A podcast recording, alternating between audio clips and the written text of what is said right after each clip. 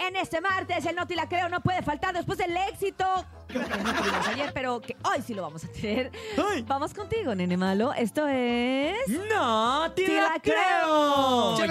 Y es que esto estuvo bien raro porque un hombre pierde los brazos al intentar robar unos cables de luz. Karma instantáneo. Karma instantáneo y también qué baboso. En la ciudad de Rosario, Argentina, el joven Ezequiel Curaba, de 21 años, tuvo un encuentro más que chispeante o electrizante, obviamente, al intentar robar los cables subterráneos de alta tensión. Ezequiel, conocido por la policía como Super S, ingresó en una zanja del tendido eléctrico con la intención pues, de robarse unos cuantos cables. Ya ves que luego tienen cobre, pero no contó con que la electricidad inmediatamente le quemarían los brazos y le aventaría toda la descarga. Tras el lamentable incidente, Ezequiel fue llevado al hospital de emergencia en donde le dieron la sentencia de la estancia en la cárcel, aparte No de que se quedó pues, manco, Sin brazos. mocho.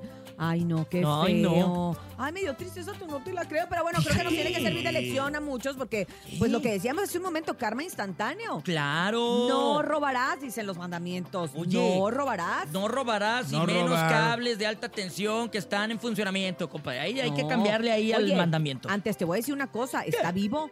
Está vivo, Sí, ¿eh? No, se hubiera muerto, ¿no? Él Pero hubiera tumbado descarga, la ya no descarga. va a poder robar nada, a menos No, que pues aprenda a no, usar bien güey. los pies. Pues en una de esas, En una de esas. mañoso, ¿eh? Pero bueno, esto fue él. ¡No ¡Sí te la creo! No roben, raza.